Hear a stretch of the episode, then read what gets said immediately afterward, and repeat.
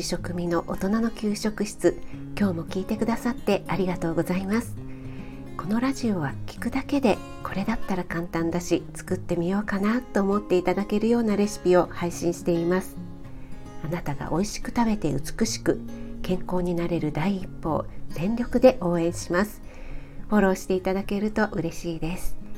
YouTube、インスタ、Twitter もやってますのでそちらもよろしくお願いします。はい。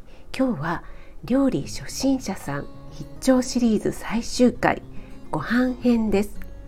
このね料理初心者さんシリーズはおかげさまでとっても好評で早速作ってみました。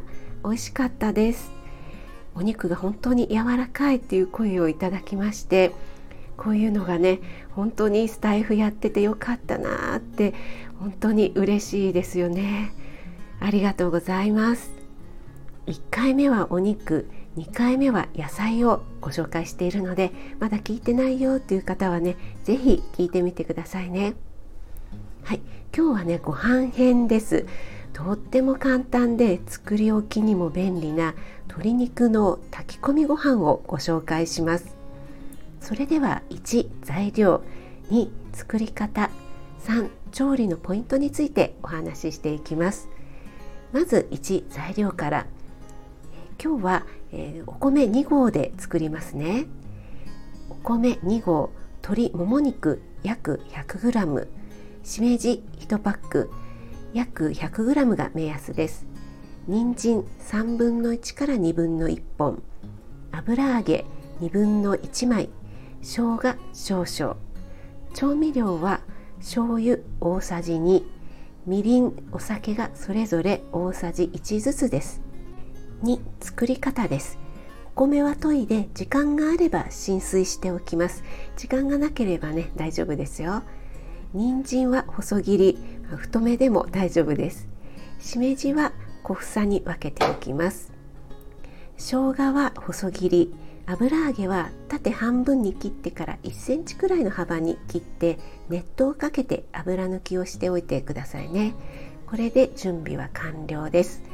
炊飯器にお米を入れて調味料先ほどのね醤油みりん酒を加えます。その後に2合の目盛りに合うまでにお水を入れてくださいね。そうしましたら先ほど準備しておいた具材をそのまま上にのせて炊飯ボタンを押すだけです。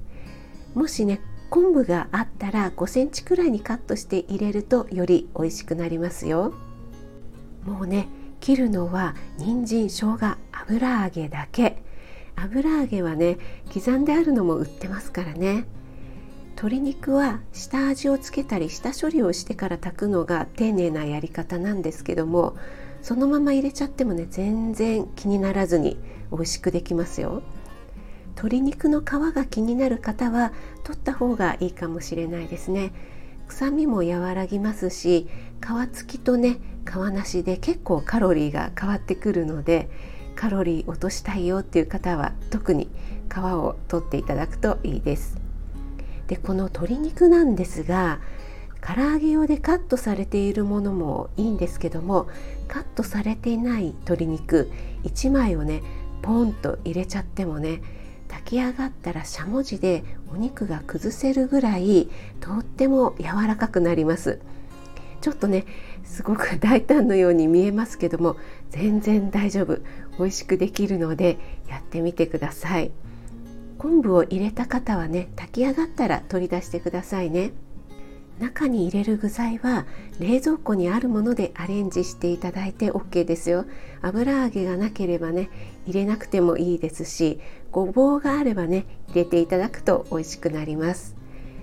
これが基本の和風炊き込みご飯として例えば中華風にしたければ調味料を鶏ガラスープの素ごま油オイスターソースを入れればね具材はそのまんまでも本当に中華風になりますしエスニック風だったらナンプラーを入れてみたりとねいろいろアレンジできるのでとってもおすすめです。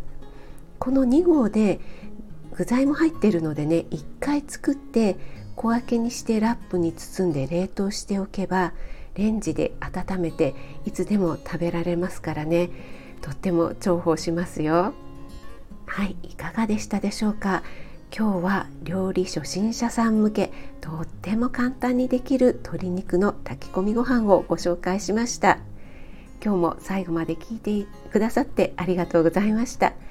少しでも役に立ったなと思ったらコメント気軽に入れてくださいね。いいねだけでも押していただけるととっても嬉しいです。栄養士食味がお届けいたしました。それではまた。